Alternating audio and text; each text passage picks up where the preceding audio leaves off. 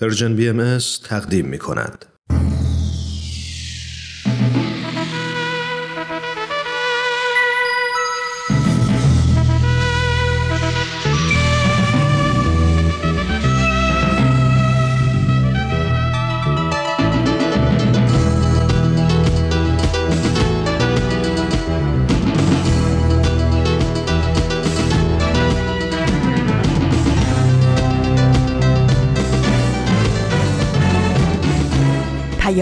دوست.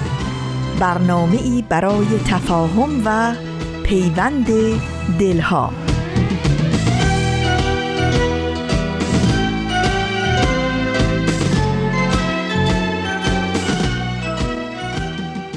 این یه پادکسته. پادکست هفت.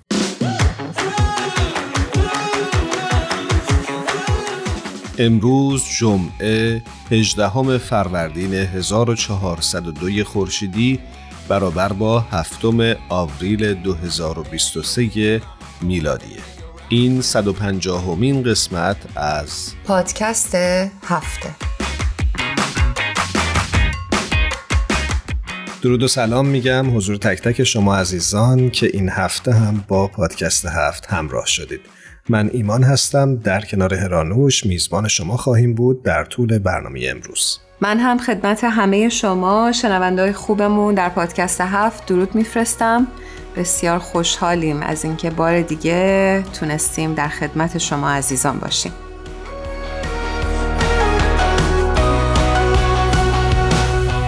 همونجوری که شاید شنیده باشید در ماهها و روزهای اخیر موج سرکوب و آزار و اذیت بهاییان در ایران شدت گرفته. اخیرا جامعه جهانی بهایی در اعتراض به این بیعدالتی ها بیانیه‌ای رو منتشر کرده که در ابتدای برنامه امروز ازتون دعوت می‌کنم به بخش از این بیانیه گوش کنید.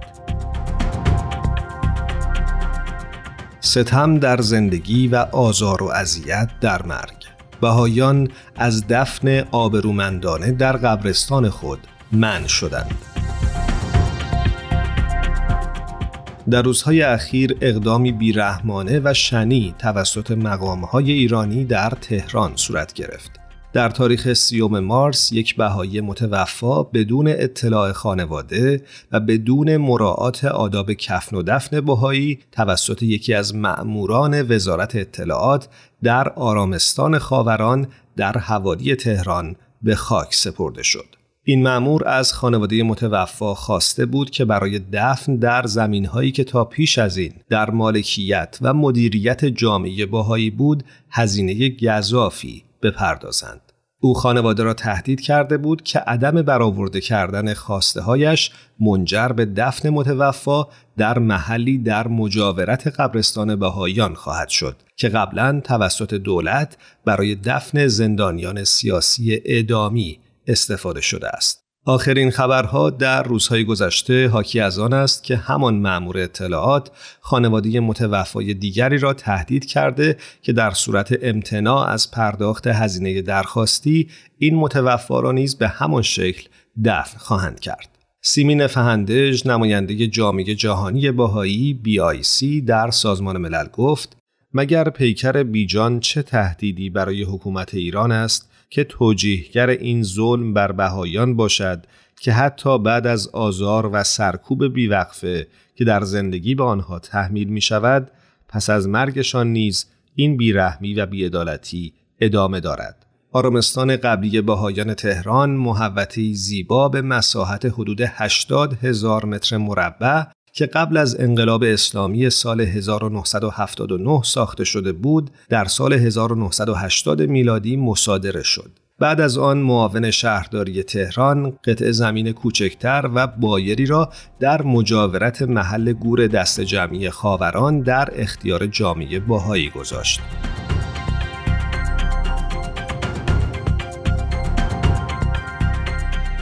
خانم فهندج افسود بهایان بیش از چهار دهه است که با مشکلات کفن و دفن مواجه بودند اما اکنون این اقدام بر غم و اندوه بهاییانی که اعضای خانوادهشان بدون آداب و رسوم دفن می‌شوند افسوده و هم خانواده هایی را که عزیزانشان از قبل در آن قطع زمین دفن شده اند آزرده می سازد. این شرایط بسیار بیرحمانه است. دو سال پیش به عنوان بخشی از کارزار سیستماتیک 43 ساله برای آزار و اذیت بهاییان مقامات ایران از استفاده بهاییان از قسمتی از قبرستان خاوران که متعلق به خود آنها بود ممانعت کرده و از بهاییان خواستند از زمین مجاوری استفاده کنند که قبلا به عنوان گور دست جمعی استفاده شده بود. بهایان به احترام کشته شدگان و خانواده های داغ دیده آنها از این کار خودداری کردند. در اوایل هفته گذشته وقتی بهایان می‌خواستند یکی از اعضای برجسته جامعه آقای بهزاد مجیدی را دفن کنند مأمور وزارت اطلاعات مسعود مؤمنی تلاش کرد تا در ازای صدور اجازه دفن او در زمین متعلق به بهایان مبلغ گذافی دریافت کند. بهایان بر اساس اصولشان این خواسته را نپذیرفتند زیرا سایر جوامع اقلیت که در همین محوطه زمینهایی برای دفن دارند با درخواست پرداخت چنین هزینه هایی روبرو نیستند. در واقع این اقدام به معنای منع بهایان از استفاده از آرامستان خودشان است. این نمونه از جدیدترین آزار و اذیت جامعه بهای ایران که سوگواران را مورد هدف قرار می دهد در حالی اتفاق می افتد که صدها خانواده در سراسر ایران در سوگ از دست دادن شمار زیادی از عزیزانشان به سر می‌برند. اونچه شنیدید بخش هایی بود از بیانیه جامعه جهانی بهایی در اعتراض به بیعدالتی و سرکوب بهاییان در ایران. چنانچه دوست دارید این بیانیه رو به صورت کامل بشنوید و یا بخونید می‌تونید به وبسایت رسانه Persian BMS با آدرس www.persianbahaimedia.org مراجعه کنید. در ادامه ازتون دعوت می‌کنم به بازپخش یکی از برنامه های پیشین پادکست هفت گوش کنید. دوستان خوبمون ما تو این برنامه برای بیشتر آشنا شدن با ابعاد مختلف کارزار نفرت پراکنی علیه باهایان ایران مهمانان ویژه‌ای داریم که در این مورد با اونها قرار صحبت بکنیم. دوستان عزیز آقای دکتر تورج عطابکی از هلند و دکتر فرهاد ثابتان رو از آمریکا روی خط داریم. بهتون درود میفرستم به پادکست هفت خوش اومدید. بنده به شما و همکار ازم جناب عطابکی درود میفرستم. خیلی ممنون از فرصتی که به دست اومده در خدمتتون باشید. درود صمیمانه من به همه شنوندگان شما و دیگر همکاران شما. منم حضور هر دوی شما عزیزان درود و عرض ادب دارم و ممنونم که دعوت ما رو در پادکست هفت قبول کردید. شنوندگان خوبمون در پادکست هفت جناب دکتر تورج عطابکی پژوهشگر ارشد پژوهشکده تاریخ اجتماعی در آمستردام و استاد کرسی تاریخ اجتماعی خاورمیانه و آسیای مرکزی از دانشگاه لایدن هلند هستند. و دکتر فرهاد ثابتان عزیز استاد اقتصاد در دانشگاه ایالتی کالیفرنیا و همینطور سخنگوی جامعه جهانی باهایی جناب دکتر ثابتان امروز ما به بهانه راه اندازی کمپین ایران بدون نفرت می‌خوایم نگاهی داشته باشیم به ابعاد مختلف آزار اذیت بهایان در ایران. قبل از هر چیز خوبه برامون توضیح بدید که چرا اصلا توی این روزها جامعه جهانی بهایی به فکر راه اندازی چنین کمپینی افتاده؟ مگه وضعیت بهایان ایران تغییر کرده؟ بله با تشکر مجدد از شما مسئله این کمپین در رابطه با نفرت پراکنی در ایران.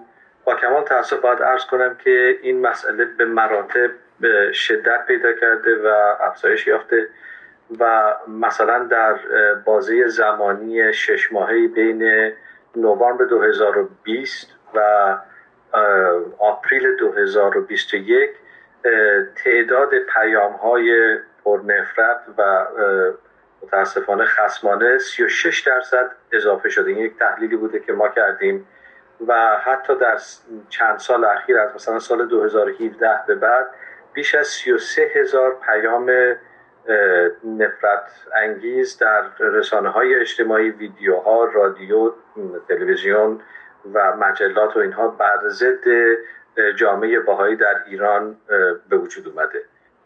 و مشکل اساسی این مسئله و شدت یافتنش این است که هر چقدر میزان نفرت در جامعه افزایش پیدا بکنه این بیشتر و بیشتر به خشونت و به جنایت منتهی میشه. و البته این محدود به جامعه باهایی نیست. که از دلایلی که جامعه باهایی این کمپین رو آغاز کرده این است که با کمال تاسف یک چنین پدیده های در ایران فقط بر ضد اقلیت های دینی نیست. البته علیه بهایان مسیحیان حتی نوکیشان مسیحی یارسانان دراویش و غیره. و البته در مقابل هر کسی که به عنوان دشمن تلقی میشه. و این واژه دشمن متاسفانه مرتب تکرار و تکرار میشه که یک نوع دشمن انگاری و ضدیت در ذهن مردم به وجود میاره که بعد از این وقتی که مردم اینچنین شستشوی مغزی داده میشن با اخبار غلط و اطلاعات اشتباه بالاخره این باعث میشه که یک نوع خشونت یا یک نوع ضدیتی در وجودشون باشه که متاسفانه ریشه اساسی بافت اجتماعی رو این تخریب می‌کنه. و این البته از آغاز انقلاب در ایران وجود داشته. به طور کلی در تاریخ باهای وجود داشته ولی بعد از انقلاب اسلامی به مراتب شدت پیدا کرده و همینطور بیشتر و بیشتر شده. ممنونم از توضیحتون. جناب دکتر عطابکی عزیز آزار و اذیت اقلیت های مذهبی خصوصا باهایان در ایران محدود به دوران بعد از انقلاب 57 نبوده. شما ریشه های تاریخی چنین تبعیضی رو در جامعه ایران در چی می‌بینید؟ ستیز با دیگر اندیشان و دیگر باوران محدود به جامعه ایران نیست. در بسیاری از جوامع بشری ما این تجربه رو داریم که گروه اکثریت حضور و یا باشندگی گروه های کوچک رو بر نمیتابند و تلاش می‌کنند که به نوع این رو از سپهر رفتار عمومی بیرون کنند. در ایران هم چنین بوده ولی قانونمند نبوده. رعیت ما داشتیم از قرنهای گذشته که اینها صاحب مسلک و آین خودشون بودند و دیگر اندیشان و دیگر باوران رو ترد می‌کردند به کناری میذاشتند ما این رو از زمان صفویه به این رو شواهد بسیار زیادتری در دست داریم که مصداق این ادعایی است که من خدمتتون عرض کردم. اما به هر صورت این رعیت آرام آرام قرار شد که شهروند بشه. تلاشی که ما از نیمه قرن نوزدهم داشتیم به هر صورت جایگاه این رعیت رو برای حقوق برابر در برابر قانون بسیار تقویت کرد که سرآخر به جنبش مشروطیت انقلاب مشروط انجامید که جمهور مردم رو در برابر قانون یکسان می‌خواست. مستقل از آرا و عقاید و یا آینهاشون ولی این شامل بهاییان نمی‌شد. بیشتر صاحب کسانی می‌شد که به زعم در حقیقت کسانی که قانون اساسی مشروطه را تدوین کردند صاحبان کتاب آسمانی شناخته شده بودند ادیان ابراهیمی و از این دست. و اما تلاش بابیان و دو نهل از بابیان یعنی ازلیان و بهاییان رو در تدوین این قانون و در تایید در حقیقت مشروطیت نباید نادیده گرفت. البته اشاره کنم اون پیشتر هم که گفتم بهاییان مستثنا بودن بهاییان صاحب در حقیقت افکار زاله بودن بسیاری از مشروط ستیزان ازلیان و بهاییان رو با عنوان کسانی که صاحب افکار زاله هستند معرفی می‌کردن اما این به شکل قانونمندش با انقلاب اسلامی و حکومت اسلامی در ایران در سال 1357 متعین شد و از این تاریخ ما می‌بینیم که در قانون اساسی جمهوری اسلامی برخواسته از روایتی که آیت الله خمینی از انسان ایرانی به دست می‌داد حقوق بهاییان و حقوق دیگر اندیشان دیگر باوران به نوعی پایمال شد. روایت آیت الله خمینی چه بود؟ روایتی بود که انسان ایرانی انسان مسلمان موحد تراز دین باورمند به فقه شیعه دوازده امامی و اون هم نوع خانش ویژه ای از این فقه یعنی فقه متکی به ولایت فقیه و ولایت مطلقه فقیه. این در حقیقت اینقدر شرایط رو تنگ و تاریک کرد برای باشندگان در این سرزمین و مطمئنا نخستین کسانی که محکوم این خانش از حقوق انسانی شدند بهاییان بودند که دیدیم پیش از همه کسان پیش از صاحبان افکار چپ و راست و میانه و ملیگرایان در حقیقت این بهاییان بودند که محکوم این ستیز و این کارزار گسترده بهایی ستیزی و آزار و اذیت انسانی قرار گرفتند سپاسگزارم از توضیحتون جناب دکتر عطابکی. جناب دکتر ثابتان با توجه به ریشه های تاریخی تبعیض علیه باهاییان و دگر اندیشان در ایران که جناب دکتر عطابکی بهش اشاره کردند شما فکر می‌کنید که تلاش جامعه جهانی بهایی در طول این سالها برای آگاهی رسانی در این خصوص و دادخواهی از جامعه جهانی چقدر تا الان موثر بوده؟ کمیت این مسئله کار آسونی نیست ولی کافی است که ما به این نکته خیلی مهم اشاره بکنیم که در آغاز انقلاب مردم ایران آنچنان که شاید لازم بود از مشکلاتی که باهایان و حتی اقلیت های دینی دیگری باش مواجه بودن آنچنان آگاه نبودن. اما با آگاهی رسانی در مورد نفرت پراکنی در مورد تضییقات و سرکوبهایی که انجام میشه رفته رفته مردم ایران آگاه شدند که به طور کلی چه تبعیض نهادینه در کشور وجود داره و یک نوع دگرسازی از تمام اقشار ایران از اون قومیت ها گرفته از اقلیت های دینی گرفته از جنسیت ها گرفته یک نوع دگرسازی داره به وجود میاد که بر علیه اینها متاسفانه همیشه از طرف رؤوس حکومت صحبت میشه و یک نوع بیگانه سازی داره اتفاق میفته. در نتیجه وقتی که جامعه باهایی سعی کرد که یک نوع آگاهی وسیع و همهگیر در حقیقت در ایران به وجود بیاره رفته رفته این تغییر پیدا کرد. یعنی اون شاید بشه گفت روح ملی ایران بیدار شد از اینکه واقعا مردم نمی‌خوان که یک چنین بیگانه سازی وجود داشته باشه. یک می‌خوان بیگانه زدایی بکنن.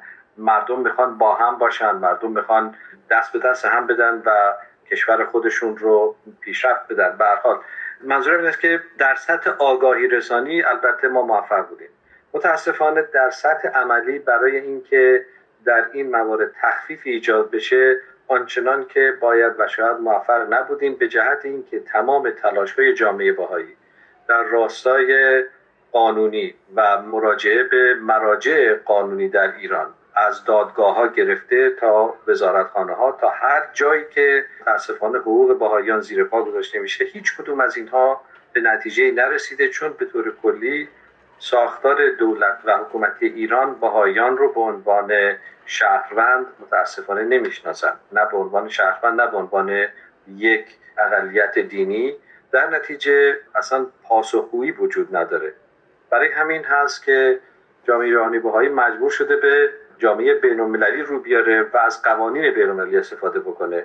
بعضی از هموطنان ما همکاران و فریختگان ایرانی اظهار کردند که اگر در جمهوری اسلامی حقوق حداقلی بهاییان رعایت بشه و به اون اعتنا بشه بدون شک حقوق اقلیت های دیگر هم مورد توجه قرار خواهد گرفت و انشاءالله ما بتونیم یک جامعه حق مدار و قانون مدار بتونیم ایجاد خیلی متشکرم جناب دکتر ثابتان. من یه سوال اینجا دارم از جناب دکتر عطابکی عزیز. اینکه گسترش نفرت پراکنیا علیه باهایان در ایران چقدر شبیه اقدامات دولت آلمان نازی قبل از سرکوب و قتل عام گسترده یهودیانه و اینکه نمونه های مشابه دیگه ای هم در طول تاریخ وجود داشته یا نه؟ اجازه بدید پیش از اینکه به این پرسش شما پاسخ بدم اشاره داشته باشم که ریشه های این بهایی ستیزی در ایران به ویژه در این چهل و دو سال اخیر در دوران حکومت اسلامی و پیشتر از اون از سوی پایوران روحانی در ایران چه بوده؟ من تجدد ایرانی رو مدرنیته ایرانی رو که رپرپش از نیمه دوم قرن 19 تقریبا 70 سال 60 سال پیش از مشروطه آغاز شد رو اگر در نظر بگیرم سهم بابیان در این تجدد بسیار بسیار چشمگیره.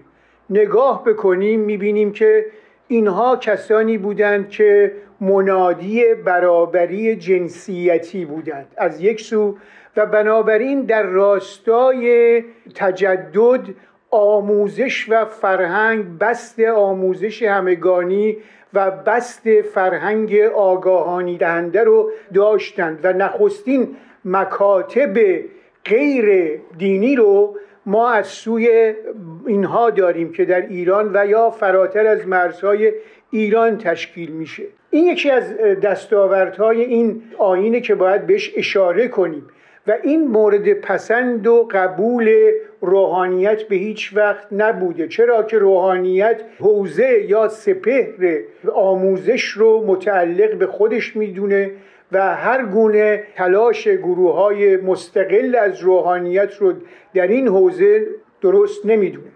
از طرف دیگه فراموش نکنیم که آنچه که بابیان برای کنار گذاشتن روحانیت از مدار قدرت اعلام کردند هیچگاه از سوی روحانیت حاکم در ایران بخشودنی نبود.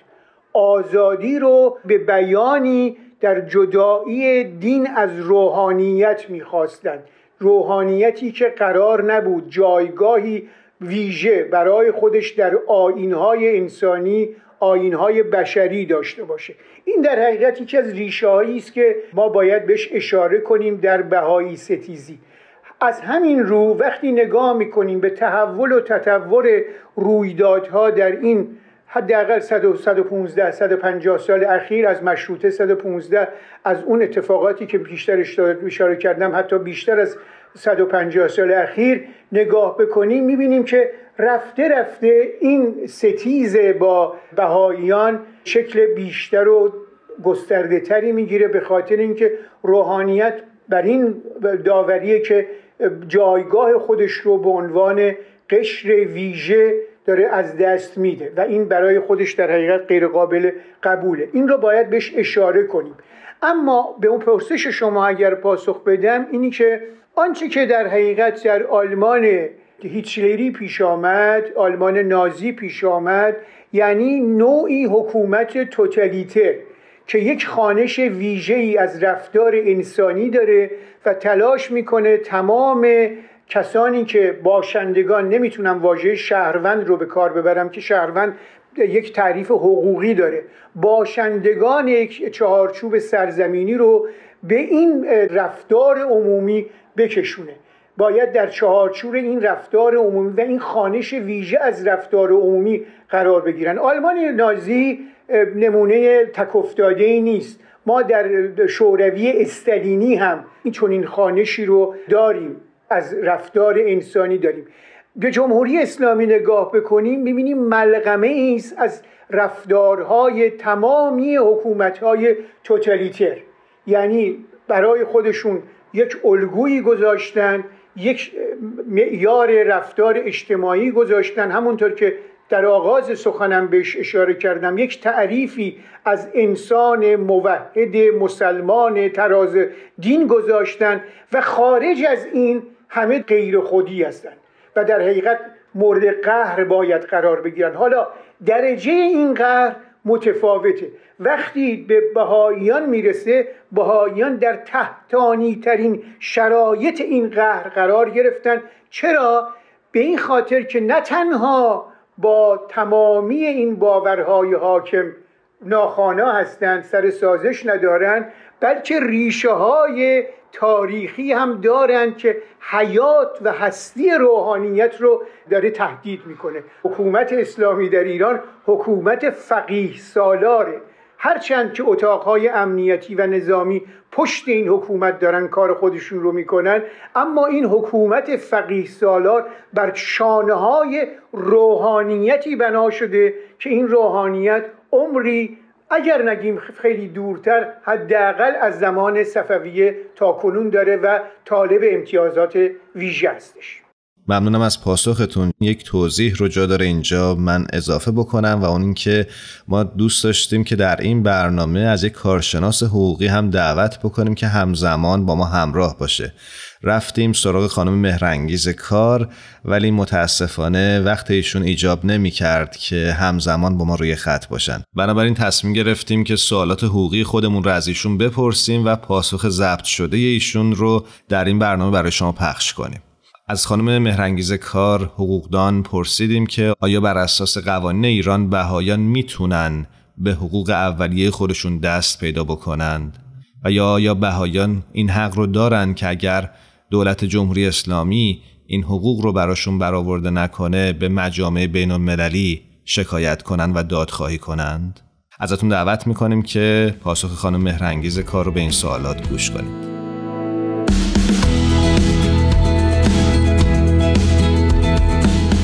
قانون اساسی جمهوری اسلامی ایران همونطور که می‌دونید سه تا اقلیت دینی رو به رسمیت شناخته و اون سه اقلیت عبارت است از مسیحیان، کلیمیان و زرتشتیان.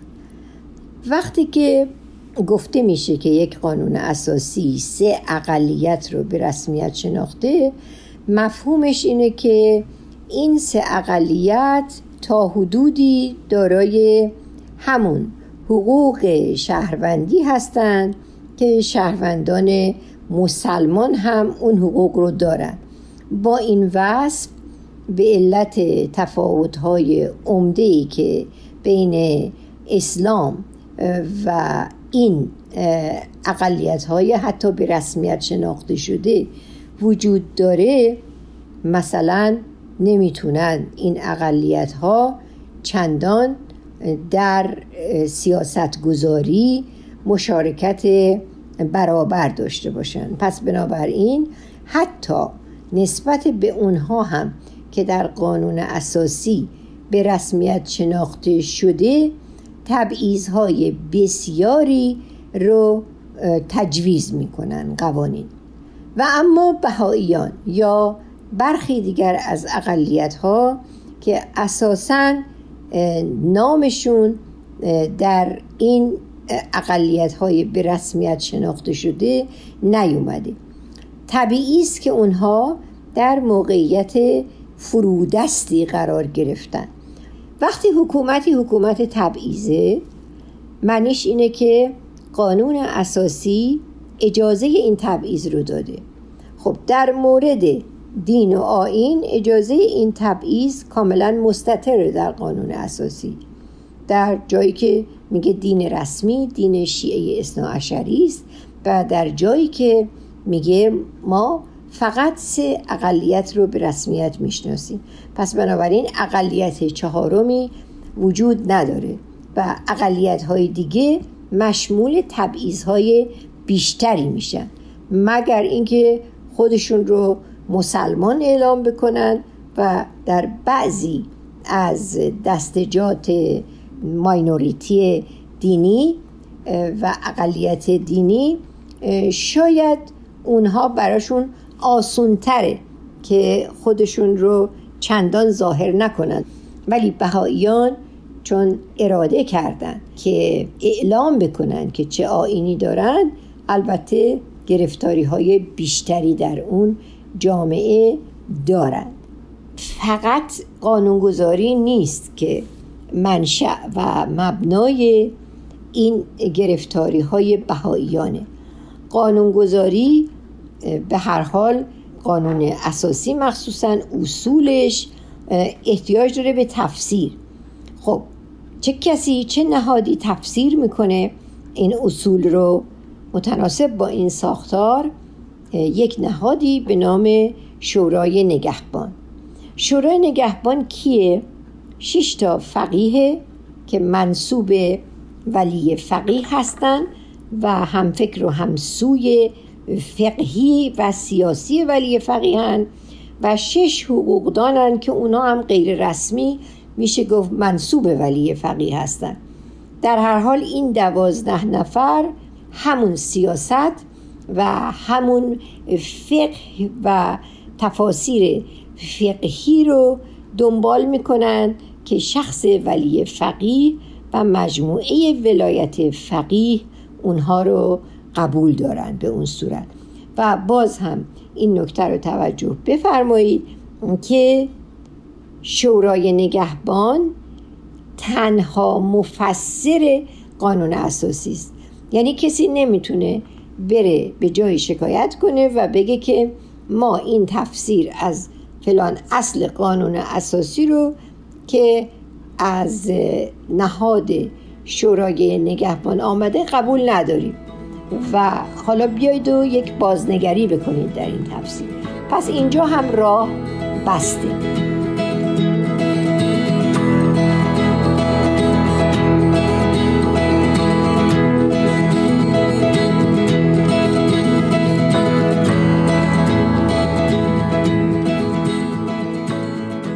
اینکه بهاییان در محاکم بین المللی در صورتی که بتوانند دادخواهی کنند یک حق که حق حقوق بشری اونهاست چون همونطور که می‌دونیم حق حقوق بشری اساسا زمینی است و سرزمینی نیست. یعنی در همه جهان انسان ها می توانند حقوق انسانیشون رو اگر که تضییع بشه به هر حال اعلام بکنن و دست کم نهادهای سازمان ملل متحد از اون چی که در یک کشوری میگذره اطلاعات لازم رو داشته باشن کما اینکه در حال حاضر گزارشگر ویژه حقوق بشر از همون اول که گزارشگر برای ایران گذاشتن همواره یک قسمت مهم از گزارش های سالانش رو اختصاص داده به وضعیت بهاییان در ایران. به نظر من غیر ممکنه که این حکومت با این مشخصات بتونه امنیت بهاییان رو تأمین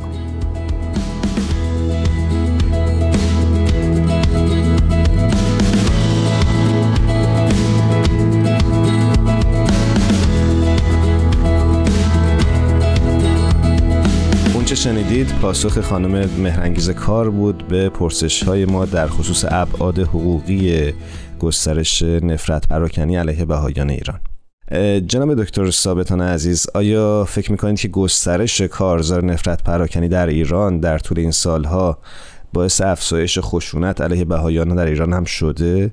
اگه اینطور هست سهم حکومت و سایر گروه ها رو از این پدیده چقدر متفاوت می‌بینید؟ بله با کمال تاسف باید ارز کنم که تمام این خشونت ها و جنایت هایی که علیه بهایان و اقلیت های دین و اقلیت های کلی ایران مطرح میشه نتیجه مستقیم همین نفرت پراکنی است. البته فرصت واقعا نیست که من به طور خیلی وسیع به همه اینها اشاره کنم فقط به چند نمونه اشاره می‌کنم. مثلا تصور بفرمایید که آقای حجت الاسلام قرائتی. ویدیوش هست که ایشون به سراحت در یک مجمع زنده گفته که اگر کسی گفت من باهایم بکشیدش به همین سادگی به همین سراحت یا مثلا فرض کنید آیت الله مکارم شیرازی گفته که باهایان دشمن اسلام هستند. خب پس باید با دشمن چیکار کرد؟ با دشمن که نمیشه رفت شام و نهار کرد و همین طرز تفکر دشمن تراشی یا دشمن سازی باعث میشه که مردم بر علیه اونها اقدام کنند همینطور ما می‌بینیم که بیشتر آیت الله ها تقریبا همه اونها شاید بلا استثنا معتقدن که بهایان نجس هستن و نباید کسی با اونها رفت آمد داشته باشه. خب پیامد این چیه؟ پیامد این مثلا یک نمونه است که ما می‌بینیم یک باهای 63 ساله های فرهنگ امیری دو نفر میرن دم منزلش. و می‌دونن که باهایه و ایشون رو به قتل میرسونن. و وقتی که این دو مزنون دستگیر میشن که البته به سادگی هم آزاد میشن و به طور کلی اصلا در ایران گویا قانون نانوشته وجود داره که شما اگر خواستید هر باهایی رو بکشید مباه هست و محدور و دم هست. اینها آزاد شدن. ولی در بیانیه‌ای که در دادگاه مطرح شده این قاتلین اظهار کردند که اعتقادات مذهبیشون و سخنان روحانیونی که باهایی رو ضد اسلام معرفی کردن بوده که اونها رو به ارتکاب این قتل ترغیب کرده بوده. و به حال اینها نشان این است که وقتی بالای منبر یک صحبتی می‌کنه این باعث میشه که دیگران دست به عمل بزنن. در همین بیانیه اومده بوده که من حالا نقل قول مستقیم می‌کنم قاتلین گفتن که می‌خواستیم یک باهایی رو بکشیم. شنیده بودم که باهایان مسلمانانی هستند که از اسلام رو برگردنده و مرتد هستند و ریختن خونشان ثواب است. خب این از کجا میاد؟ یک چنین طرز فکری از کجا نشأت می‌گیره؟ از همونجا نشأت می‌گیره که کسی مثل حجت الاسلام قرارتی میگه که اگر کسی گفت من باهایم بکشیدش. پس ببینید اینها یک رابطه علت و معلول با هم هستند. یعنی یک رابطه است که نفرت از روی منابع از روی شبکه های اجتماعی از تلویزیون از رادیو از مجلات این از اینجا بلند میشه و در ذهنیت مردم جانشین میشه و اون هست که انگیزه برای عمل میشه بر ضد بهایان به این سراحت و به این خشونت که عرض کردم. متاسفانه نمونه های این زیاد هست. همین مسئله در مورد آقای عطاالله رزوانی در بندر عباس وجود اومد که یه نفر راحت وارد ماشینش میشه و به شلیک می‌کنه. صرفا به خاطر اینکه یک باهایی بوده. در حالی که مردم بندر عباس همه واقعا بعد از قتل ایشون اومدن و شهادت دادن که چقدر ایشون به جامعه خودش داشته کمک می‌کرده و هیچ مشکلی با این فرد نداشتن. متاسفانه تنها علتی که باعث شد ایشون کشته بشن این بود که باهایی بودن و یک نوع نفرت بر علیه باهایان در ذهنیت مردم ایجاد شده خیلی متاسفیم جناب دکتر ثابتان و خیلی ممنونیم از شما با توضیحتون. جناب دکتر عطابکی عزیز با توجه به ریشای تاریخی مبارزه با دگراندیشان در ایران آیا همچنان میشه امیدوار بود که تغییری در روند پذیرش و همزیستی مسالمت آمیز بین افرادی با باورهای مختلف در این کشور شاهد باشیم؟ اجازه بدید بگم که در ادامه صحبت های دکتر ثابتان درباره ظلم بسیار گسترده که ستم بسیار عمیقی که بر بهاییان رفته در طول این صد و بیش از 150 سال اخیر و به ویژه در این 42 سال اخیر اشاره کنم که سینه من پر از درد و پر از شواهد تاریخی که مستاق این ستم و این ظلم گسترده است. یعنی من این همانی آنچه که امروزه در ایران اتفاق میفته دکتر ثابتان به اون اشاره کردن رو با تحولات نیمه دوم قرن 19 در ایران جا به جا می‌تونم ببینم که درست مثل اینکه داریم تاریخ رو تکرار می‌بینیم. همینجا اشاره کنم که خب گویا قرار بود هم این بشه. انقلاب 1357 پیروزی مشروعه بود بر مشروطه و مشروعه قراره که گویا انتقام خودش رو از مشروطه بگیره. اما اجازه بدید که سوی دیگه این داستان هم نگاهی داشته باشم. نگاهی شاید خوشبینانه تر و کمتر پرداختن به اون جفا و ظلمی که بر بهاییان رفته. بگم که جامعه ایران به یمن این حکومت فقیه سالار در چهل سال اخیر بسیار بسیار متحول شده. من نگاه از پایین به بالا رو دارم نه نگاه از بالا به پایین. حکومتگران اهل قدرت هرچه می کنند اما از پایین که نگاه می کنم می بینم که مردم نگاهشون به بهاییان کاملا متفاوت شده. تا اون زمانی که من یادم میاد دوره نوجوانیم دوره کودکیم یادم میاد در حال حاضر بیشتر و بیشتر ایرانیان به حقوق مسلم بهاییان حقوق برابر بهاییان در جامعه ایران به عنوان یک شهروند میاندیشند. ببینید جای دور نریم بسیاری از سی... کنشگران سیاسی ایران چه چپ چه راست وقتی که با نخستین حمله گسترده حاکمیت اسلامی علیه بهاییان درست بعد از انقلاب 57 روبرو بودیم سکوت رو انتخاب کردند و اعتنایی نکردند به این ظلمی که داره میره درست درست زیر پوست کشور. و گفتن که خب به ما چه مربوط؟ این در حقیقت برخواسته از نوعی خانش بود از تحولات اندیشگی در صد سال گذشته ایران که آزادی رو به نوعی به کناری گذاشت و آنچه که به جد براش مطرح بود عدالت بود و یا خانش های متفاوتی از عدالت. مشروطه ما آزادی خواه بود. مشروطه ما در حقیقت آزادی رو برتر از تمام عوامل و عناصر شکل دهنده یک جامعه مردم سالار قبول داشت. آزادی بیش و پیش از همه. این رو در حقیقت منادیان مشروطه ما می‌گفتند. در بهترین شکلش. اما همینجور که میایم جلو می‌بینیم که اتفاقاتی که در جامعه ما داره میفته مثل اینکه با بیاعتنایی بسیاری از کنشگران سیاسی روبرو هست اما این در حقیقت چیزی نیست که در حال حاضر ما شاهدش هستیم.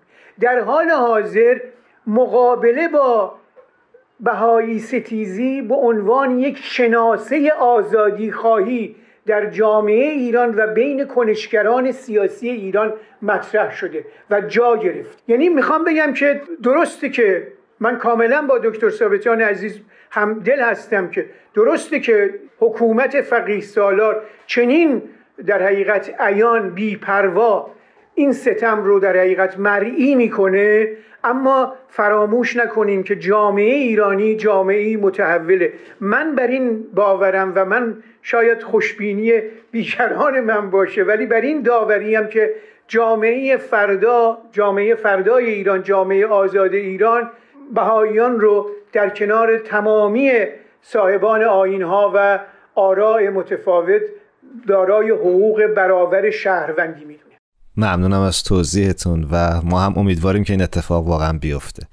من از هر دوی شما عزیزان جناب دکتر ثابتان و همچنین جناب دکتر عطابکی عزیز تشکر می کنم و امیدوارم روزی بیاد که مردم خاور میانه و به خصوص ایران بتونن زندگی آروم و به دور از تنش رو در کنار هم تجربه بکنن به دور از همه نفرت ها و کینه ها اجازه بدید منم از دکتر ثابتان برای همکاری با شما دیگر دوستان عزیز برای تهیه این برنامه سپاسگزاری کنم و امیدوار باشم که در فرصتهای آینده فرصتهای بعدی بتونیم با همدیگه گفتگوهایی از این دست بیشتر و بیشتر داشته باشیم و شاید به یمن این گفتگوها بتونیم در حقیقت جامعه فردا رو زیباتر و زیباتر ببینیم.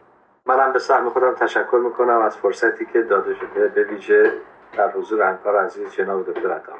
منم به سهم خودم از هر دوی شما عزیزان جناب دکتر ثابتان و جناب دکتر عطابکی عزیز تشکر می‌کنم. همینطور از سرکار خانم مهرنگیز کار که به ما لطف داشتند و پاسخهای ضبط شده خودشون رو برای ما فرستادن امیدوارم که این برنامه بتونه راهی باشه به سوی فردایی بهتر برای ایران ما. قسم بر دلیران رقصان ببند به البرز عاشق دنا و سهند